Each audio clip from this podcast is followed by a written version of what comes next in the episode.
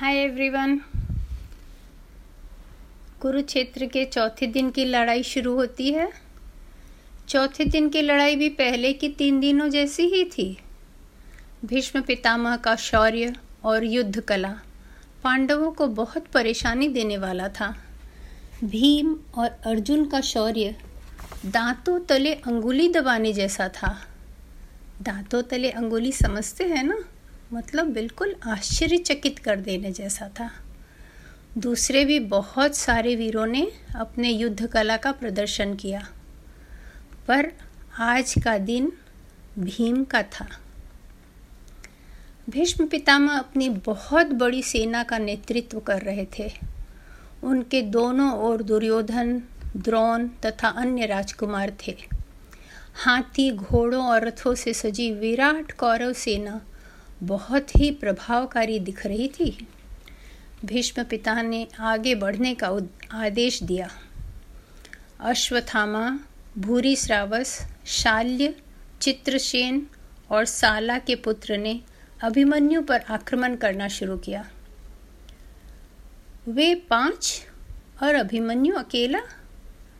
अभिमन्यु पाँचों का अकेले मुकाबला कर रहा था कि अर्जुन उसका साथ देने पहुँच गए। लड़ाई और बढ़ गई। दृष्टद्युमन भी पहुँच गए एक बड़ी सेना के साथ। अभिमन्यु के तीर अश्वत्थामा व शौल्य को चोट पहुँचा रहे थे। राजा शल्य के रथ के चारों घोड़े को उसने मार दिया। वे सभी रणभूमि छोड़कर भाग गए। शाला के पुत्र मारे गए। अब शाला खुद आए और राजा शल्य के साथ दृष्टयुमन के ऊपर आक्रमण किया और उसके धनुष को तोड़ दिया। जब अभिमन्यु ने यह देखा तो उसने राजा शल्य पर तीरों की बौछार शुरू कर दी। तब दुर्योधन अपने भाइयों के साथ सामने आए राजा शल्य की सुरक्षा में। यह देखकर भीम भी आ गए और अपनी गदा उठा ली। भीम को देखते ही दुर्योधन के भाई डर गए। दुर्योधन को बहुत क्रोध आया। वह भीम पर तीर चलाने लगे और मगध के राजा के हाथियों की सेना को भीम पर आक्रमण करने भेज दिया। लेकिन भीम, जो कि पवन के पुत्र थे, बेहद नीडर थे और हाथियों के पहले ही सेना से ऐसे मुकाबला कर चुके थे। वे तुरंत रथ से नीचे कूदे और हाथियों पर अपने लोहे की गदा से फिर वार करने लगे। बेचारे हाथी, आदमी अपने स्वार्थ की लड़ाई में जानवरों का कितना दुरुपयोग करते हैं। ये अच्छी बात है कि अब लड़ाइयों में हाथी और घोड़ों का उपयोग नहीं होता, पर अब इतने हाथी और घोड़े बचे भी नहीं हैं। काफ़ी हाथी मारे गए और जो बच गए थे, वो डर के मारे इधर उधर भागने लगे। उनके भाग दौड़ में कौरव की पैदल सीना का भी बहुत नाश हुआ। जरा सोचिए, इतने बड़े बड़े हाथियों के मरने से युद्ध भूमि कितनी भर गई होगी। वहाँ युद्ध करना कितना कठिन हो रहा होगा। जब भीम हाथियों से लड़ रहे थे, उनके पीछे से अभिमन्यु, नकुल सहदेव और दृष्टजुमन रक्षा कर रहे थे कि हाथियों के ऊपर सवारों का तीर भीम तक न पहुँच पाए। कहते हैं, भीम अकेले ही हज़ारों हाथियों की सेना से लड़े थे और उन्हें परास्त किया था। इतने वीर थे भीम।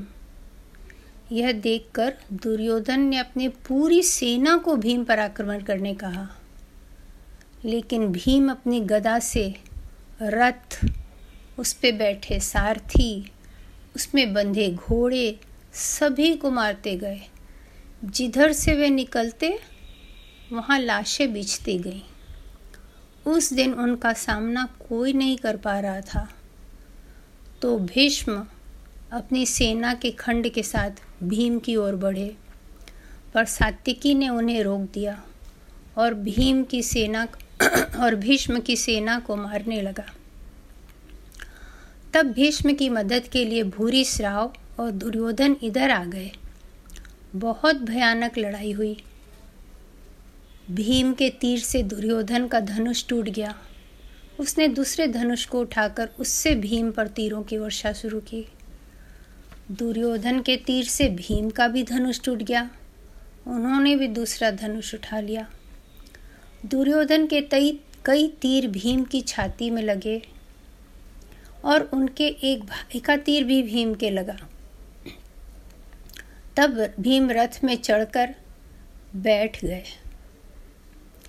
अभिमन्यु और घटोत्कच और पांडवों की सेना भीम को सुरक्षा देकर कौरवों से लड़ने लगे। जब भीम होश में आए तो उन्हें राजा शल्य दिखे। वे उन पर तीरों की बौछार करने लगे। उन्हें बचाने दुर्योधन और उनके भाई सामने आए और भीम पर वार करने लगे। तब भीम ने दुर्योधन के आठ भाइयों का वध किया। उसके बाद वे फिर बेहोश हो गए और उनका सारथी उन्हें युद्ध भूमि से बाहर ले गया। जब घटोत्कच ने अपनी पिता को घायल अवस्था में देखा तो वह हाथी पर चढ़कर आया और कौरवों की सेना का विनाश करने लगा। तब भीष्म ने दुर्योधन से कहा, यह तो राक्षस है, अब इसकी शक्ति बढ़ती जाएगी। हमें आज की लड़ाई यहीं ख़त्म करनी चाहिए, सूर्यास्त हो ही रहा है। कल सुबह इसका वध करेंगे। और इस तरह चौथे दिन की लड़ाई खत्म हो गई। आज कौरवों को बहुत ज़्यादा नुकसान हुआ था। रोज युद्ध के बाद राजा धृतराष्ट्र, जो कि अंधे थे जन्म से, अपने मंत्री संजय से पूछते थे, आज युद्ध भूमि में क्या हुआ? और संजय उन्हें विस्तार से बताते थे। आज अपने पुत्रों के वध का वर्णन सुनकर उनकी आँखों में आँसू आ गए। वे भी भीष्म से यही सवाल करने लगे कि भीष्म और द्रोण जैसे महावीर इतनी बड़ी कौरवों की विशाल सेना, शक्तिशाली राजाओं का साथ, इसके बावजूद कौरव सेना क्यों हार रही है? भीष्म ने कहा, कृष्ण पांडवों के साथ हैं, जो कि ईश्वर का स्वरूप है। धर्म पांडवों के साथ है। तो उन्हें कैसे हराया जा सकता है? दृष्ट, धृतराष्ट्र की बार बार संधि करने की इच्छा होती थी, पर वे कमज़ोर थे। दुर्योधन के आगे उनकी नहीं चलती थी, इसीलिए युद्ध जारी रहा।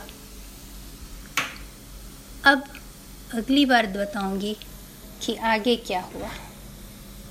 तब तक के लिए बाय बाय